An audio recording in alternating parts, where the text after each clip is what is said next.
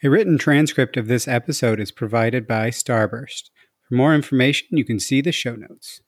Welcome to Data Mesh Radio with your host, Scott Hirleman, sponsored by Starburst. This is Adrian Estala, VP and Field CDO at Starburst, and host of Data Mesh TV. Starburst is the leading contributor to Trino, the open source project, and the Data Mesh for Dummies book that I co wrote with Colleen Tartow and Andy Mott. To claim your free book, head over to starburst.io.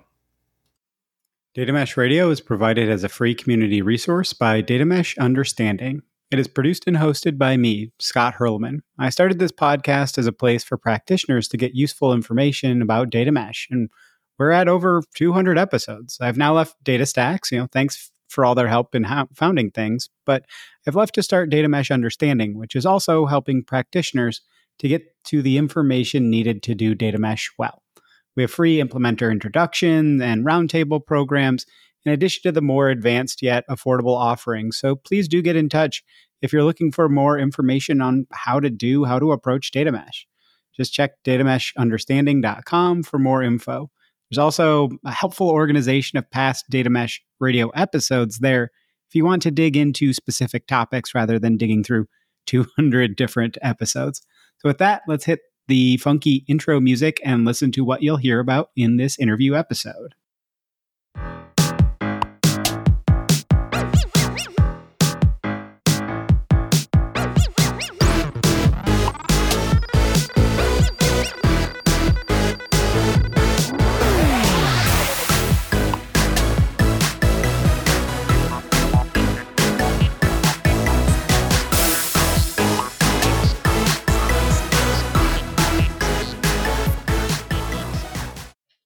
Bottom line up front, what are you going to hear about and learn about in this episode?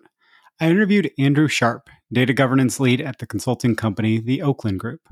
So, some key takeaways or thoughts from Andrew's point of view. Number one, governance changes necessary for data mesh are both a threat and an opportunity. Are you throwing away the good with the bad? Or can you reinvent your practices broadly to do governance better in general? And clean out bad habits and approaches when moving to a federated model. Number two, this one I think is controversial, kind of controversial. Eh. Of the four pillars of data mesh, governance is the most challenging and least mature. A fair number of people are saying this, but I think it's uh, it's a little controversial to say that right now.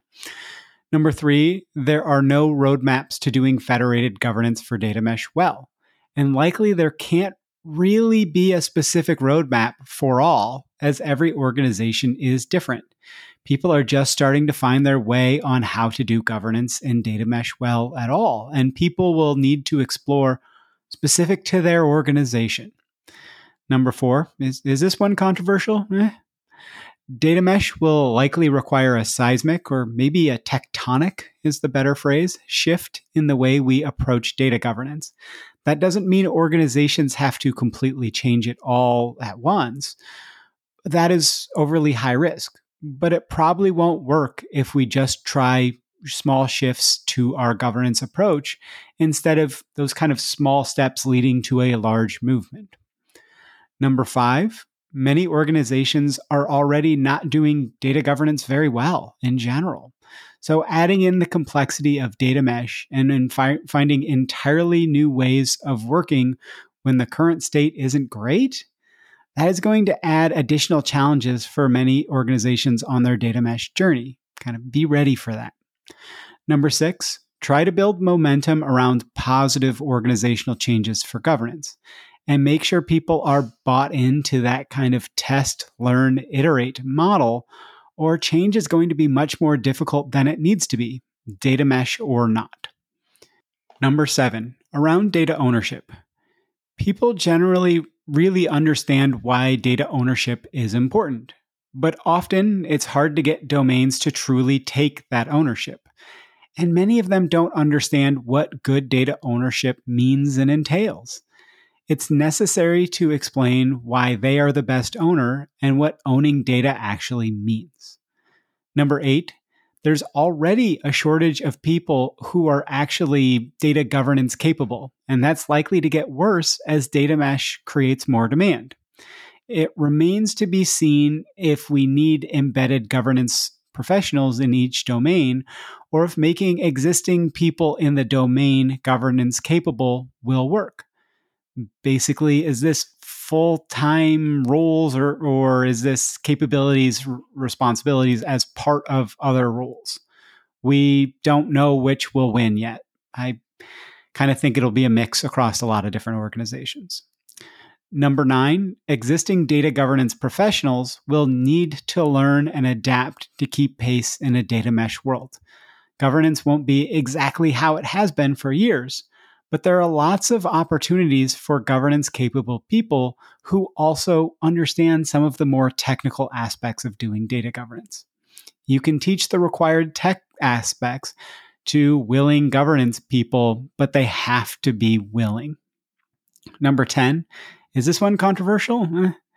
There has been a shift, sometimes a large shift, towards more technical aspects in many people's governance roles but that is likely more of a pendulum swing instead of a permanent shift to more tech than non technical.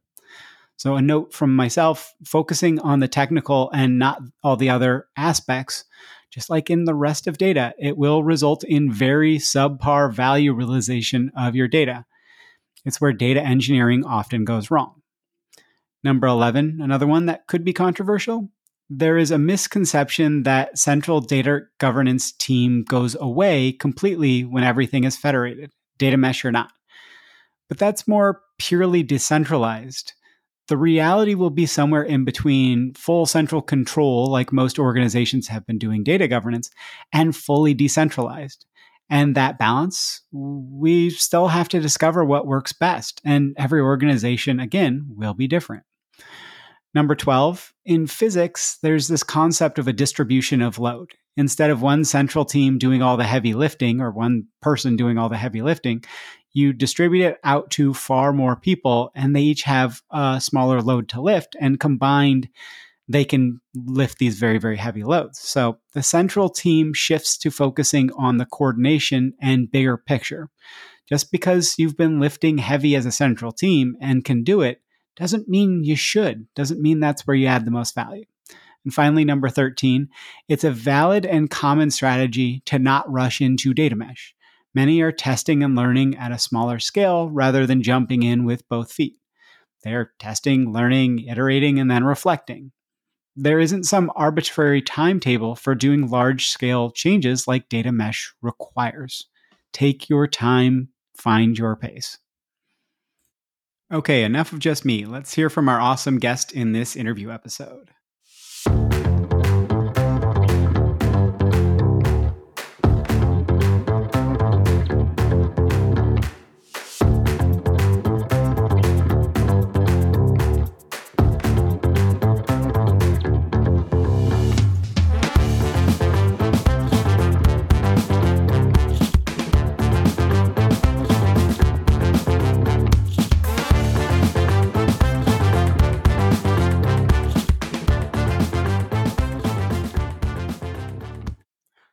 Very excited for today's episode. I've got Andrew Sharp here, who is the data governance lead at the Oakland Group, which is a consulting company. Um, and we're going to be talking about a lot of things data governance related, you know, since he's the data governance lead there. and so uh, we're going to talk about, you know, what does data governance really mean? Like, what does it really look like in data mesh? Is it like a slight shift or is it a big seismic move? How data governance recruitment is actually changing, right? People used to just kind of fall into it. Now we're going to look at being more intentional and what that actually means and, and how we can actually um, use that to our advantage on the data governance side. Um, when looking at data mesh, turning our governance around, is it a U turn? Is that in a car? Or is that more of an aircraft carrier where you need, you know, can you do it on a simple road or is it more of a, um, you know, you need three miles to turn it around. How, how do we look at doing that in an appropriate way? And then the central governance teams in a lot of organizations have had a lot of control. you know, for some people, they want to push that control out as fast as possible. But in a lot of others, that's not really the case. People don't usually give up control very easily. So, are they really ready? Um, if yes, how can they actually do that in a kind of staggered and, and uh, reasonable way instead of, again, just kind of, you now own it. Okay, um, bye. you know, I'm, I'm going on vacation or I'm out. So, um, but before we we get to that, Andrew, if you don't mind, if you could give people a bit of background on yourself, and then we can jump into the conversation at hand. Thank you very much, Scott, and really excited to be on this uh, podcast this afternoon. Um, so, I'm Andrew Sharp. I'm based out of the UK. Um, work for an organisation called the Oakland Group, which is a data consultancy. We do a lot of build, design, development for a whole range of small to medium sized organisations who need to build out their data capability. Data governance is an absolute integral part of that. Um, prior to coming on board with the Oakland Group, I've worked in a number of different industries, ranging from utilities through to financial services, online retailing.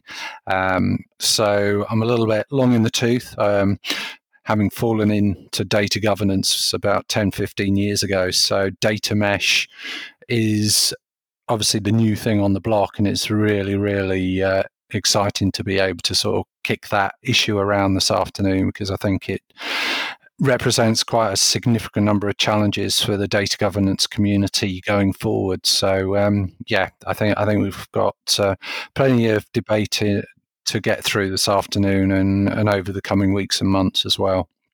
Yeah, and, and I think one thing with or that I'm trying to embrace, especially with podcast, is that we don't have it all figured out. It's not that, you know, Zhamak has put out the book and therefore everybody can just and say this is your blueprint because we one, we don't know the patterns yet, and two, it's going to be different for every organization. So I think like popping it up to that higher level and say, okay, you know, this isn't the single way versus like here are the signposts or here here's the way to look at it and to shape it relative to your own organization is is really important because too long in data it seems like there have been people who have said this is the way to do it instead of like let's have conversations and figure it out together. And, and, and i like that that approach a little bit more. Yeah absolutely. And i think in my mind and i probably i'm biased but i think the, the governance principle is probably the most challenging of the four in many ways, um, probably the least mature. And I would concur with what you've just said there, Scott, that um, we don't have a template um, or a sort of definitive roadmap on this, and neither should we to sort of say this is how you do it. And we're still finding our way through as to how this would work best for organizations. But um, we've got a few stakes in the ground as to how we can start exploring, you know, the best best way forward for for an organization. Yeah, I would say the first pillar of, of domain ownership can be uh, more challenging in certain organizations, but I would say that's the people people challenge versus like this is the structural challenge this is the conceptual challenge right? Like it's not difficult uh, as a concept to say domains you now own the data. It's difficult in a lot of organizations to get them to do that but there's so many aspects of governance. I, I kind of hate the phrase data governance in a way because it's it's intimidating and and it's all encompassing of so many different sub aspects that are kind of their own thing and it's just kind of been it's it's not been given enough love. Like even even if you look at Zhamak's original article it doesn't have it as the fourth pillar. It's that this came out and saying everyone's saying well how do we do governance? How do we do governance? And that's where it's like okay she's like i, I know i need to focus on this. I know i need to really um, elevate this. But it, it is something that's long been relegated into a thing of oh yeah it's something we've got to do but not that we want to do. And this can really like data governance and data mesh this is where you add the most value right? Uh, like, uh, uh, absolutely um, if you if you nail this then you you've basically nailed data mesh but you know that shouldn't take away from the fact that this is going to be hard. Um, and you're right. This this is the least mature, probably of the the four principles. I think um, it's worth sort of making the point that in the sort of classic data mesh principles, it, it, talks around federated computational governance. It doesn't use the term data governance, but people have latched on to it being data governance and the, the pure federated approach is where you've actually above the data domains you've worked out what you need to do from a governance point of view and you almost deploy it through automated means into the domains and across the organization. And and that and that is hard. How how do you actually do that? How do you conceptually sort of apply governance above the sort of data domain level is is is in itself a, a big challenge. And i think that the killer point is an awful lot of organizations aren't doing data governance in its classic sense particularly well at the moment. So data mesh affords both a threat and an opportunity for many organizations because it's a threat that hey if you can't do this in in the classic structure, then what hope have you got in the new world? But by the same token, in the new world, it might afford an opportunity to actually sweep away some of those things that have been obstacles in the past to actually move it forward in a way that perhaps uh, you you've been, been able unable to do in, in the current structures. So so yeah, um, I think it's going to be an interesting you know, period as as data mesh evolves as to how how the governance layer is is, is going to manifest itself well and, and i think um mohammed sayed and i when we we had an episode um back like 100 plus episodes ago um we were talking about kind of the micro and the macro, right? So when you think about the the macro of data governance, it's at the organizational level, and then we've got this kind of micro level that it's different kind of for each domain. And I don't think we've had that approach because centralized governance, or, or you've had decentralized instead of federated, right? Decentralized is like kind of do it yourself. You've got uh, uh, you've got autonomy, but you've got like autonomy instead of agency, right? Like autonomy is just kind of we're going to give you the capability to, or we're going to give you the permission to do it instead of we're going to work with you to make sure that we're headed in the right direction, but we're going to give you the freedom to do it kind of in the way that you want as long as you're meeting kind of those macro needs. And so, it, do you think that data governance and data mesh is a real seismic shift or do you think like if you're looking at it from the whole picture standpoint it is like a, a very different you know you're you're looking at north and we're now going to be shifting east maybe not going full south or maybe even northeast so the picture is quite different. But uh, each individual kind of micro level it's more minor shifts, but it's that, you know, that whole picture changes? Or do you think of it as it is a seismic shift in total? Or like, how do you start to think about that question? No, great question. Personally, I think if data mesh is deployed in the way that I think we, we conceive it as being, I think it could be quite a seismic shift rather than it being a little bit of a tweak on the dial. Um, I think that though is predicated on where some organizations are with their data governance agenda. But I, I, I see it much more as a seismic shift. Um, you know, you're pointing north, and it might actually need you to go south to do it justice going forward rather than it being tweaks on a dial. Um, and, and I may, may, may, may be proven wrong on that, but certainly all, all, the evidence I think is pointing to something far more significant than uh, perhaps we'll tweak this or, or change that going forward do you think that you can get there via incrementalism? So, like, there has been um, this question of when there is something with a heavy amount of gravity, incrementalism, you're constantly straining, straining, straining. But like when you think about, uh, you know, and so it's very, very difficult to really make change because you're just, you know, you're that Sisyphus and you're just constantly trying to push it up the hill. And so you're just like, okay, I'm just going to smash the rock.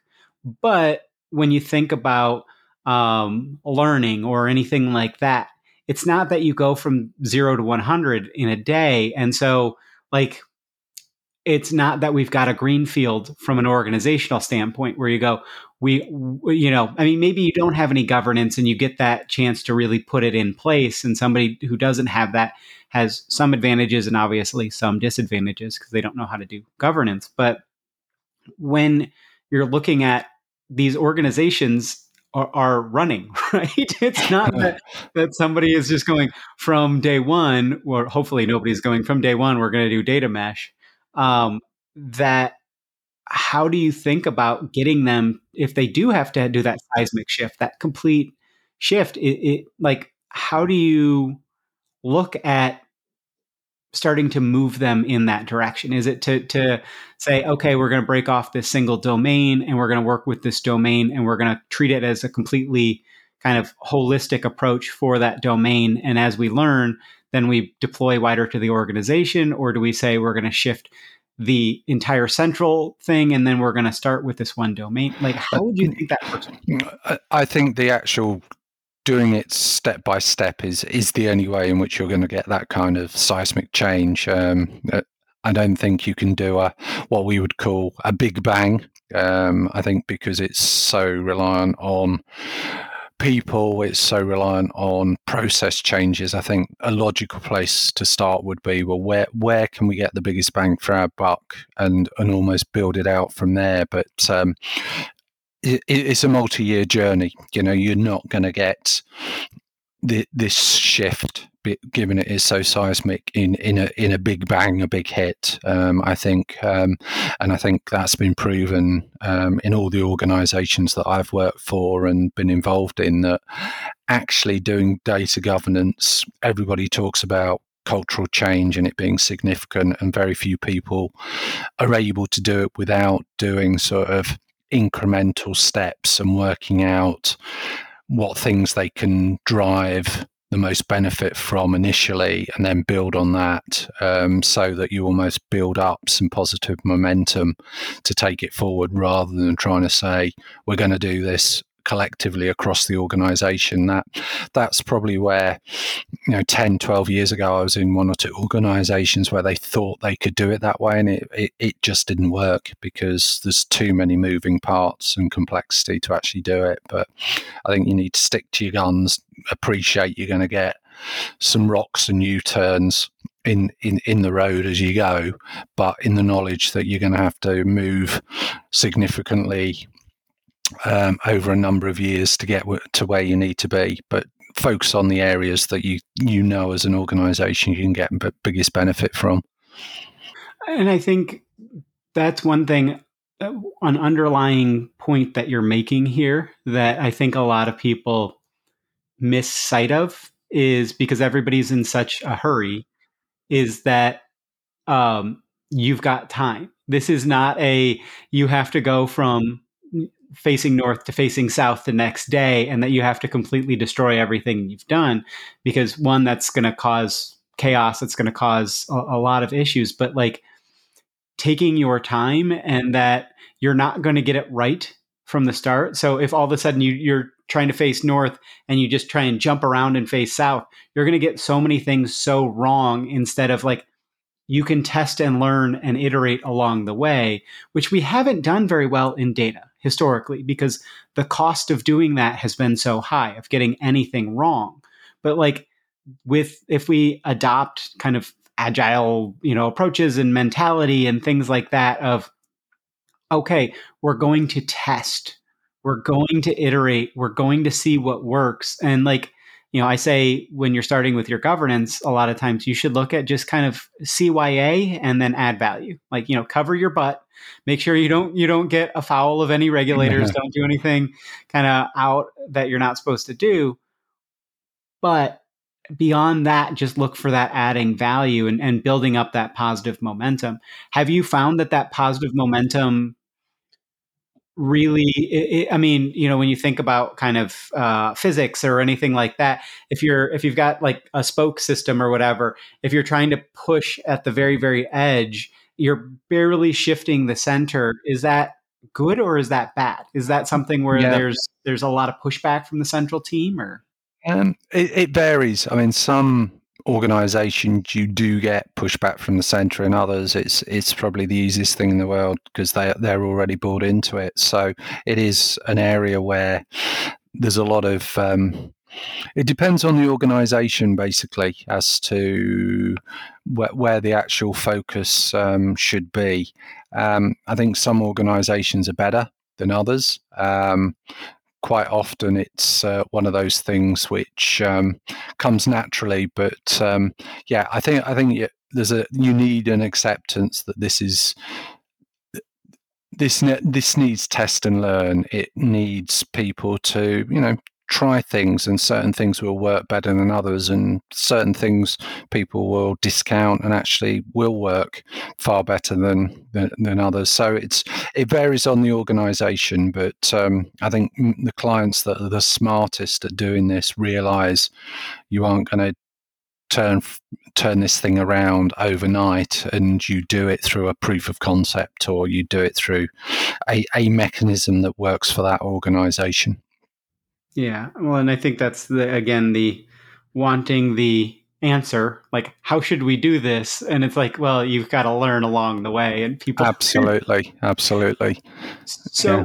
from talking to a lot of these uh, organizations that are looking at data mesh or something similar to data mesh what you know uh, what is there anything that you think is really the biggest shift is it just the the mental approach or is there like certain approaches that you think that the kind of old and yes every organization is doing governance a little differently so it's hard to, to kind of blanket approach that but is there any one thing that you think that people have the most trouble with or the most trouble understanding that they've got to do even if it's not that difficult to do? Or or like is it again the giving up control? Is it the actually teaching the domains to be um, you know governance smart if not fully governance capable at the at the start or? Yeah i mean one of the biggest challenges i think for traditional data governance and indeed i think for mesh will be whilst we talk about ownership in a domain level is actually getting organizations to understand and get people to actually own their data you know that there is a I think certainly in the UK an ongoing challenge, and we see this numerous times with the clients we're we're talking to. Um, people get conceptually why ownership is important, but actually getting people to actually stand behind it and actually say, "Yep, I'm now accountable and responsible for this is a is an ongoing challenge. And whilst I think in a mesh world, it may well be easier that you've got a a customer data domain or a finance data domain, it may be easier. I, th- I think there's an ongoing challenge there with this kind of concept as to who who actually stands up and puts their hand up and says, "Yep, that's me. I'm I'm on the hook for getting this right." And I think that's that's something which we we've grappled with with it within the UK. Not really so sure whether it's something that you see in the US or elsewhere, but certainly the UK, it, it remains an ongoing challenge for us.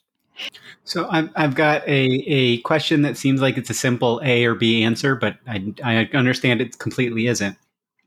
Is that because people are, do you think that it's because people are simply reluctant to, or do you think it's because they don't understand or they know that they don't have the capability to do it, right? Is this a, is this a problem of people not being willing to take it on or people not being understanding that they're not able to take it on? Um, it's an interesting one. My impression is partly it's lack of understanding. And I think part of the challenge that we as professionals need to work on is obviously selling why that person is the right person to be accountable for that. But I think there's also an element of I'm a busy guy. You know, this, this is this is bolted on to their existing job description. So it's I've got all this other stuff over here that I need to do. Data ownership is hard and actually it's going to be time consuming. And I think there's a an element of realization that you know this is not going to be an easy journey so i think it's a mixture of lack of experience but also i think organizations perhaps not freeing up the individual sufficiently to give them the headroom. And we've been talking to a number of clients, um, one in particular who actually had thought through the logic and actually had carved out you know an opportunity to allow owners to do what they needed to do to make this work but they're fairly unusual i think there's almost a we need to do this guys and you guys have been appointed and therefore you know you need to find the capacity so i think there's an obligation both on the individuals themselves, but also the organizations involved to actually, I suppose, um, step up and accept that this can't be done on the side of a desk, as we would call it in the UK.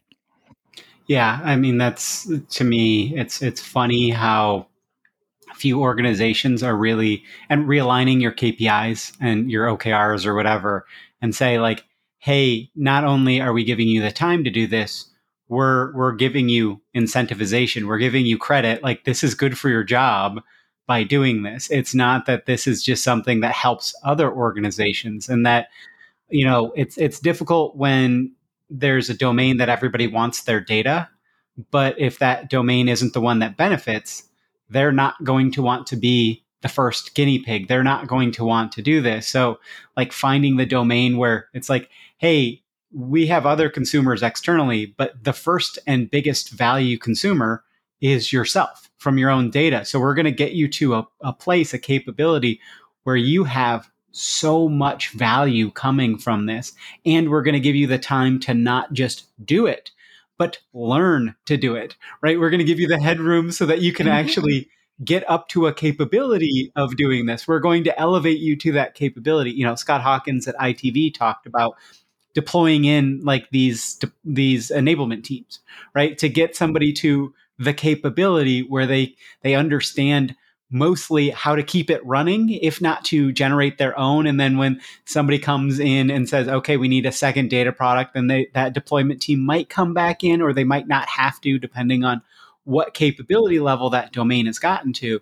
But that then the domains are bought in because they're like, oh, I'm not going to just, it's not just thrown on my plate. It's not, you now own this. It's like, we're slowly shifting over the ownership instead of today you don't own it, own it, tomorrow you do, go get to work. It's like, hey, we understand this is complicated. This is not absolutely, yeah, and and I think that's one of the um, challenges. You know, it's you know th- th- this is complex. There's lots of moving parts, but it, it is about going on that journey. The overused phrase, but um, yeah, no, I think that's one of the biggest challenges that I think, and, and also the biggest opportunity for, for data mesh, get this right. And you've got genuinely people who are owning their data and doing the things that we talk about and theorize as, as being of value and uh, getting the maximum insights. But that's not to say it's it's not going to be hard. And I think there's, I think organisations have got a number of um, things, di- direction to travel to get to get to that point. I think there are some organisations that do get that, but there's an awful lot that I think are probably seeing data mesh as the next big idea and are just going to sort of almost slam dunk it and go here you go, and they're going to see the same problems as they've had in the more traditional um, models of organisation that um, they've been grappling with. Yeah, I think following those kind of historical patterns, um, yeah, it's it's a challenge. But I, I think that actually transitions well into talking about kind of we've had people that are now, like you said, on the recruitment side. It used to be that people kind of fell into being a data steward or into data governance in general, and now we're being a little bit more intentional about it. But do you think that that might create challenges or friction to the long run because it's people who have been doing it in X way. And so they're, they've got the scar tissue of, well, we tried to decentralize and decentralized governance in general doesn't work. Federated can, right? It's, and, and it is different when you start to say like decentralized is they just kind of own it versus like we're enabling them to own the decisions, which is the federated model. So like, how do you think about how team or how companies can build out these capabilities. Are are they are you recruiting a governance lead into each domain or are you elevating somebody in that domain? Are you are you seeing people trying to hire their way to the new governance team and everybody's trying to say who's got data mesh experience? And then everybody's doing Yeah, no, there's a, a lot of um, questions and sub questions in there, Scott. I mean, I think the what what we're seeing um, at the Oakland Group is very much an evolution of data governance. Um, I think data mesh affords an opportunity to maybe turbocharge it and take it in a slightly different direction um, than it's previously done. To your point, I mean, I fell into data governance many years ago because it wasn't the discipline that it is now. Um, and therefore, a large number of people who've come to it have historically come from you know market research, marketing, compliance, and have fallen into it because it it sort of fits broadly the skill sets. I think because of the technology focus of data mesh and just data in general, what we're seeing now is a more professionalization of people coming into it from you know disciplines that are, are on the more technical front, and I think you will see both a scarcity of existing data governance professionals because they won't necessarily have the skill sets which will present a recruitment challenge, but also an opportunity for those that want to, I suppose, learn both the technical and the non technical side. And to your point around how you actually place that, at the moment, we're not seeing enough maturity in the UK around data mesh deployments to see data governance professionals being deployed into individual domains. It's still very much being grappled at a sort of a more central level. So, hmm, if we're going to do this, what does that mean generically across the board? Going forward, that would be the obvious build out solution. But I think at the moment, we're not at that stage where people going right. I need a X or a Y person in in these teams, which I think is ultimately where we're going to get to. But we're we're probably not mature enough to be seeing that at the moment. Uh, and I, I'm seeing a couple of places that are starting to have, you know, Carolina Hensel was on. I've got somebody that's uh, hopefully going to be on soon. That's kind of in that same um, role where they're kind of somebody who is the data enablement lead within that and that then is is somebody that's managing quality and governance and like that that it isn't like the governance inside the domain is more of a um a, a responsibility instead of a role right? And so that then they can go to the central governance team but one thing you said in there was that you don't know if there's room for the old guard, right? You're you're somebody who's kind of the old guard, and you're you're adapting, you're doing this stuff, yeah. you're the, the learning. But do you think that's going to create friction, or or do you think like in our new world where we're talking about data culture and data literacy and upskilling, do you think those old guard are going to be uh, an impediment, or do you think that we can get them on the side to say like, yes, like we still need to do these things because it's very easy to lose sight of and, and throw technology at people problems. It's it's something that data loves to do. It's something that software engineering loves absolutely. to do. It, it's a really interesting one. I I, th- I think um, there there is a, th- a real threat to my mind of the more traditional people who have come up through a particular route and don't necessarily have the requisite skills. I think there is going to be some attrition and challenge there around their ability to move into these roles. I think those people that are able and willing to embrace it are going to be better placed. But I think there could be a a shakeout of the more traditional um, people.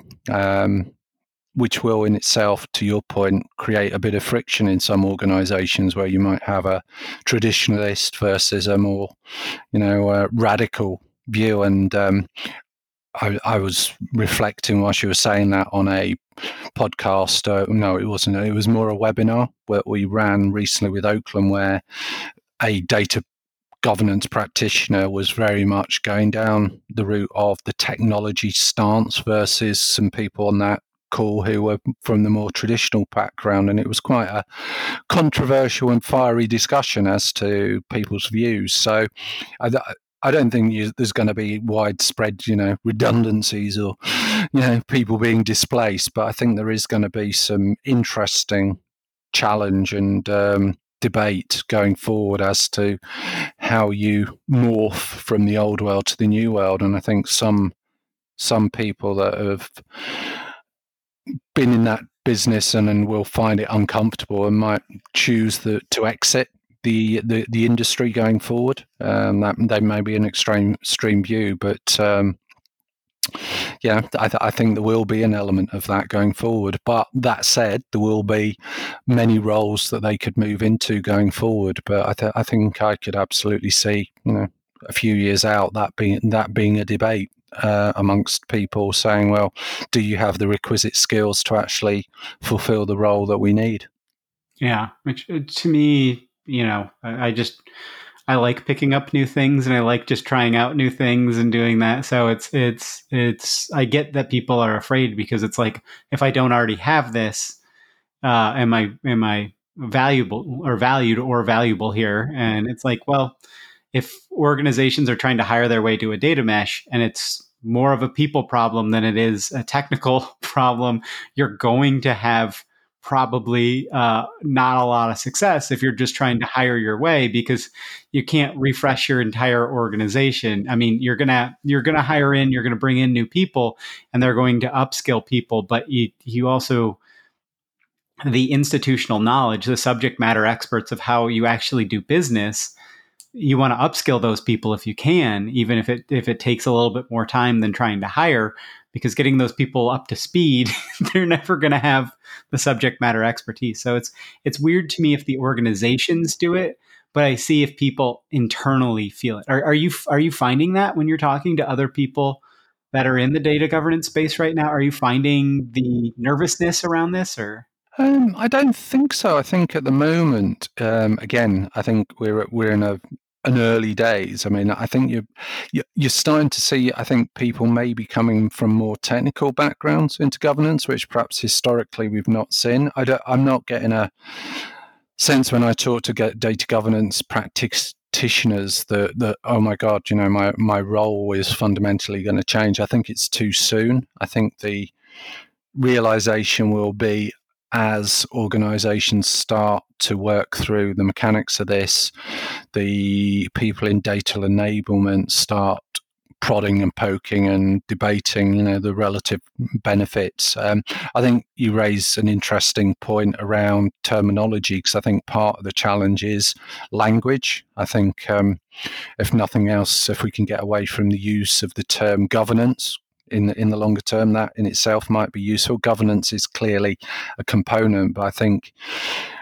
calling it data governance going forward, you know, might be you know a, a challenge. I, it almost needs a bit of a rebranding itself to actually move to a new environment. But um, I, th- I, think in the UK, certainly, I think it's too early to call that friction. Um, I think certain people are still getting their head around what what does this mean for me? What does this mean for the organization? Um, so i think i think next 18 months um, to two years i think you might start seeing those conversations. But um, let, come, come and talk to me again in two years time and compare let's compare notes on that.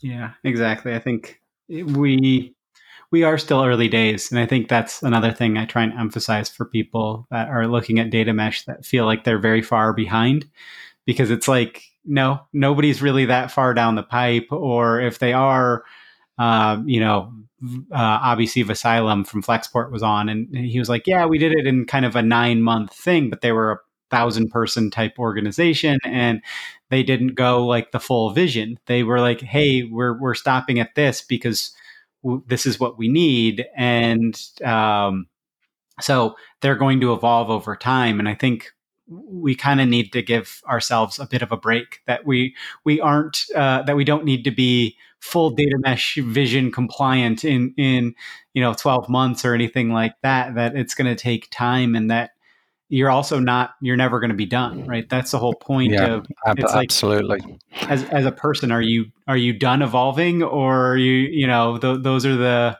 the few people who are do- doing that they're kind of given up on on you know kind of living life. They're like, I'm just uh, yeah, abs- absolutely, and yeah, and that, and that's part of the challenge. And I think anybody that wants to get into this space, you know, is naturally, you know, an inquisitive and um, challenged person. So I'm, I'm, sure there will be some some fallout, in, much in the same way that I think you you see that in, in any type of discipline. I think I, th- I think there will be in the short term a bit of a, a skills shortage for those people that have the blend of skills, but longer term, I think people will get the need to embrace uh, a number of different components to be successful in this space, and and, and that's that's going to keep the recruit, recruitment market, you know, lively and uh, involved as, as, as well.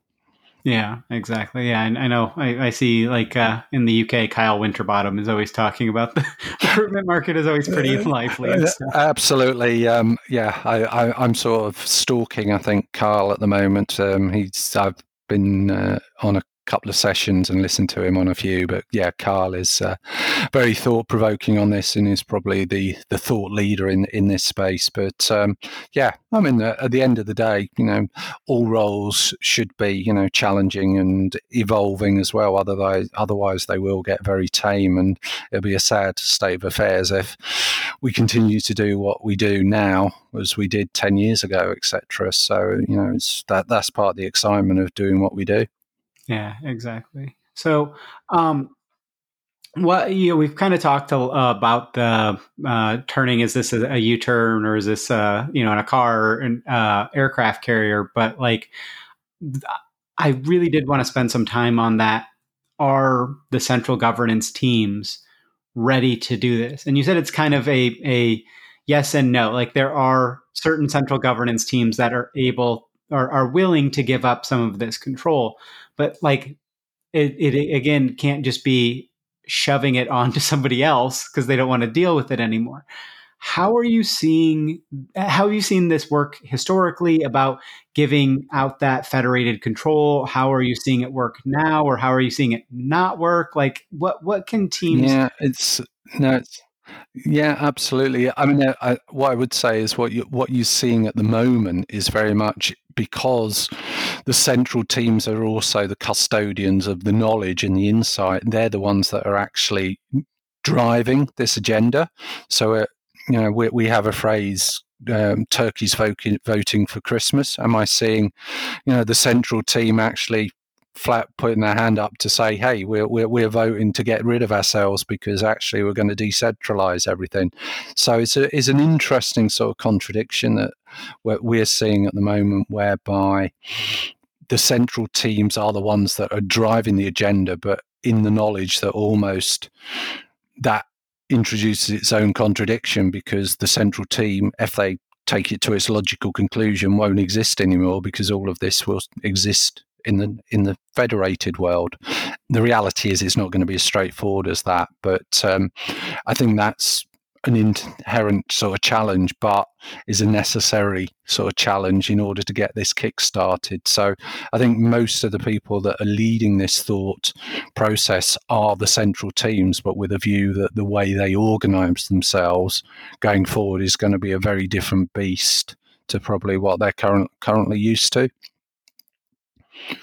Yeah, I'm seeing that the ones that really get it are saying, I get to not have to make the day to day decisions that are important, but I don't have the context to make. So then I'm spending most of my time getting that context instead of enabling the people with the context to make those day to day decisions. And I get to focus on the big, big value add at the organizational level decisions.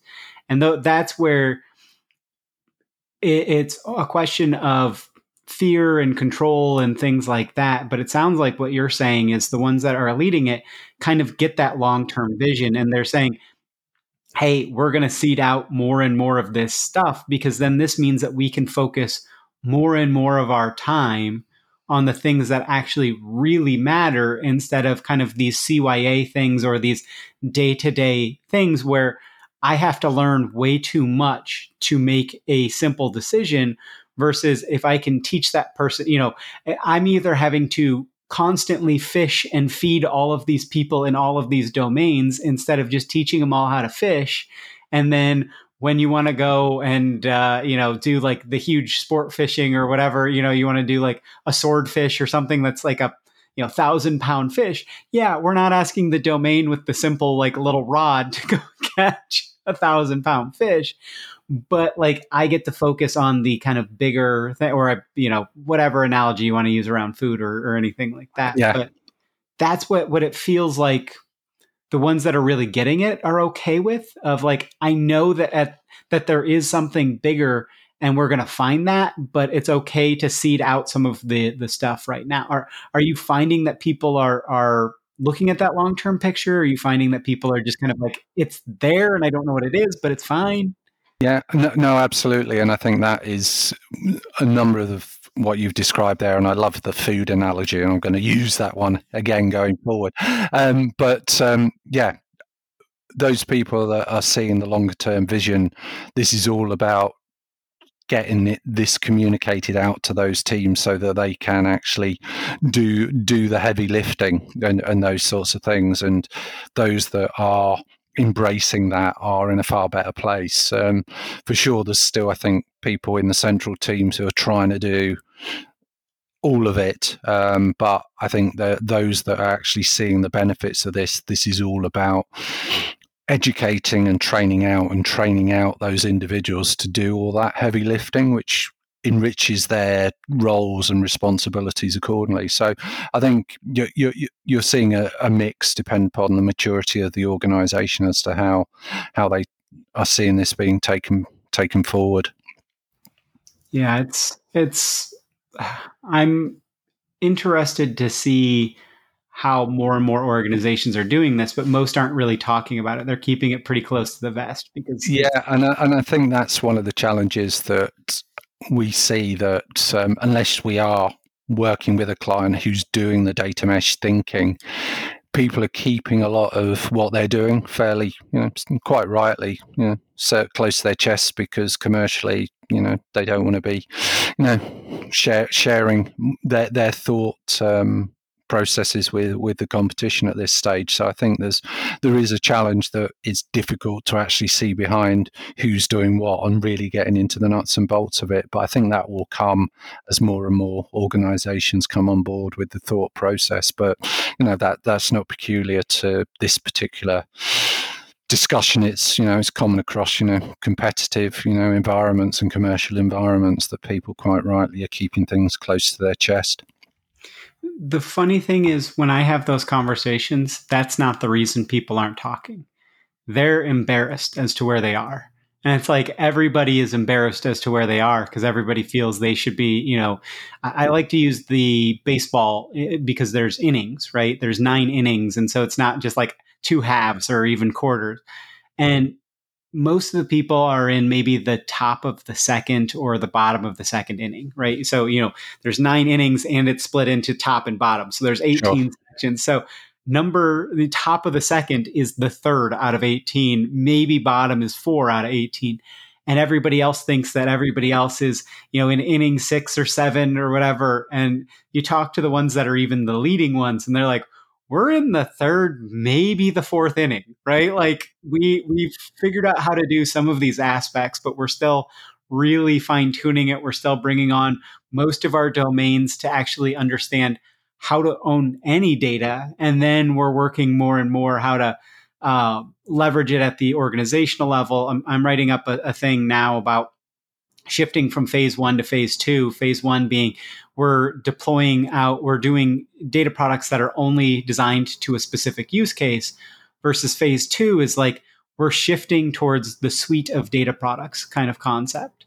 And that suite of data products, everybody who's in uh, phase two says, I wish I had spent more time in phase one focusing on phase two. But if you don't spend enough time focusing on phase one, you don't show enough value and you don't get to phase two. So, like, the the kind of what what I'm talking about here is just like what what we're seeing is people aren't sure and people need to be a little bit more comfortable even if it's behind closed doors exchanging information with each other simply because everybody's trying to figure it out. yeah, no, it's uh, no, it's uh, really interesting, and uh, yeah, I, I, think there is this element that um, people, uh, yeah, are are embarrassed, um, but um, I think you guys are probably in a, a, more of a mature state than perhaps the UK, and uh, again, it, it depends who you talk to. I think on some of these things. I, I think it's it's funny because I find a lot of people in the UK that are part of a large organization, a large international organization that really get it. And it seems like there's a lot of really smart people around governance, especially in the UK. That seems to be a very, very big thing there. Um, so it's it's it's funny, but yes, it's if there's kind of purely UK companies, it's it's one where, although the US, I think the ones that, that are actually really the leading are, are kind of mainland Europe instead of the U.S. There's very few in the U.S. that are really kind of far along. But um, so so one one thing that I wanted to to kind of wrap up around is the idea of uh, kind of shadow data mesh, right? Like when you start to look at how you see teams evolving this from a governance standpoint that people can't do this on their own. They can't, you know, a, a domain can't just split off and do this because you know that's that's not going to work. But when you are working with a domain, we do have to do that incremental. But are you seeing that people are kind of just unleashing that domain to go and and again just the CYA and then just add value, or are you saying like, hey, we've got these fifty things that are in place, you should leverage at least 30 of these. Here are the 30 you should leverage so you don't have to rebuild these capabilities yourself. Or like, are you seeing people want to test? Have we really been doing this? The clients that I've certainly um, spoken to and have visibility of, there's very much a mindset of test and learn and proof of concept. Um, I'm not aware, just thinking about anyone that's gone into the let's just crack on and do this. There's a very strong culture of, hey, let's you know do do a small piece over here and test one or two things and check that that works before we move on. And that and that, that and again, it may may be a UK thing, but certainly we see a very strong ethos of that. And certainly last week we were chatting to a couple of clients, and that that was very much the the mindset that they they had, um, which again comes full circle. I think back to you know the point that you know, hey, this is, this is a hard, this is complicated, and if you do this right, this is seismic shifts. You know, you can't afford to, you know, set set, set cast off and. Uh, assume that you know it's all, all going to be rosy. Uh, corporate businesses, I think, are a bit too cautious to um, jump in in the, in that way, and uh, and that's not to say I, I, don't think there won't be other organisations coming forward that might take that more strategic and hey, let's jump in with both feet. Uh, but at the moment, we're we're certainly working with clients who do test and learn, and iteration and uh, reflection before they um, move to the next step. I have one last quick question, which is a single uh, choose between the words. Do you think it's more of seismic or do you think it's tectonic? Right? Because tectonic is at the scale, but it's, I mean, maybe it's not, you're going to move, you know, Australia, I think, is moving like uh, a foot a year right maybe not tectonic but like seismic is is you think of it as like an earthquake and it's a sudden shift and and it is a drastic shift but like do you think we almost need to even come up with a a different phrasing around it so it doesn't feel as sudden to people? But they they get that they have to do a big big change. Great question, and uh, I suppose wearing my I, I came from a geographical geological background, so the whole concept of tectonic plates is a great one, and, and you're right. I mean, I think this is a shift and the outcome you know from a tectonic point of view is material because you're going to end up in a different place. But um, I, I, actually think you know you're, you're, you're, right the concept of tectonic might be a more apt phrase than seismic because it's seismic a volcano and it literally spews out and you know you, you you're in a different place and I don't think it's probably going to be quite like that. So um, yeah may, maybe tectonic tectonic, if I can spit it out, Scott, is a, is a better apt uh, way of describing what, what we're actually talking about, rather than it being a you know volcanic eruption and us landing in a different place from where we are at the moment, which which might well be the case, but the way in which we get there is going to be on a on a, on a continent that's moving apart from the other one, not not through virtue of it spewing out the top of a volcano. So uh, I, li- I like the analogy. Well, and, and, you know, when you think about the plates rubbing against each other, that causes earthquakes, and that causes yeah. like, there is friction there. There is there's going to be sudden bouts of friction, but um, anyway, uh, I, I like to get into certain things like that because a lot of people really like to very specific. No, it's good. It's really good. It's great analogy and yeah, very thought provoking. So um, we covered a whole heck of a lot. Is there anything we didn't cover that you wanted to, or any way that you'd want to kind of wrap up the episode? Um, I think we've covered a lot of ground today, and I'm more than happy, you know, to to pause there. I think there's nothing that I don't think we've covered that I want to go into more detail on. Okay, awesome. And uh, I'm sure there's going to be a lot of folks that would love to follow up with you. Where's kind of the best place to do that? Uh, do you have anything specific you want them following up about? No, um, would love to engage with all those people that are out there in terms of data pr- practitioners. The, the best way is to con- connect with me on LinkedIn as, as Andrew Sharp um, through through the LinkedIn right, or reach out on LinkedIn. You know, drop us a line, drop us a message. You know, that is a great way to communicate. Or we also have the Oakland website where people can uh, post mes- messages and content. But uh, what I would say is reach out to me through LinkedIn, um, uh, and I will respond to you. You know, and we can uh, kick some ideas around. Awesome. And I'll drop links to that in the show notes. So makes it easy for folks. Um, but again, Andrew, thank you so much for taking the time today. Uh, really appreciated it. And thank you as well, everyone out there, for listening. No, thanks very much, Scott. I'd again like to thank my guest today, Andrew Sharp, Data Governance Lead at the consulting company, the Oakland Group. You can find a link to his LinkedIn as well as a blog post he did about data mesh in the show notes as per usual. Thank you. Hopefully, that interview episode was really useful for you. Please do consider getting in touch with guests from the show, from these episodes. Most have said they'd really love people to reach out to them. And please, as well, if you're got a minute, rate and review the podcast somewhere. It really is honestly super helpful for other people looking into kind of data podcasts to kind of get this in front of them. Data Mesh Radio is again provided as a free community resource by Data Mesh Understanding. It's produced and hosted by me, Scott Hirleman. In April of 2023, I left DataStax, who were wonderful in getting the data mesh community stuff started. So give them a shout for streaming and real time AI needs. But I left to start my own industry analyst kind of information as a service firm. Our offerings are affordable and you can do them on a one off or a month to month basis. You know, read kind of throw it on the credit card. Don't worry about like going through purchasing and things like that. The services include lots of practitioner roundtables, you know, one-on-one data mesh kind of planning or feedback sessions and tailored introductions to other data mesh practitioners that are focused around your topics of interest. You know, what what are you actually running into challenges with? We also have some free programs around introductions and roundtables that people can kind of check out as well. Check the show notes or just go to datameshunderstanding.com for more info or helpful resources. As always, if you have suggestions for guests or topics, please do get in touch as well and have a wonderful rest of your day. Now let's hear that funky outro music.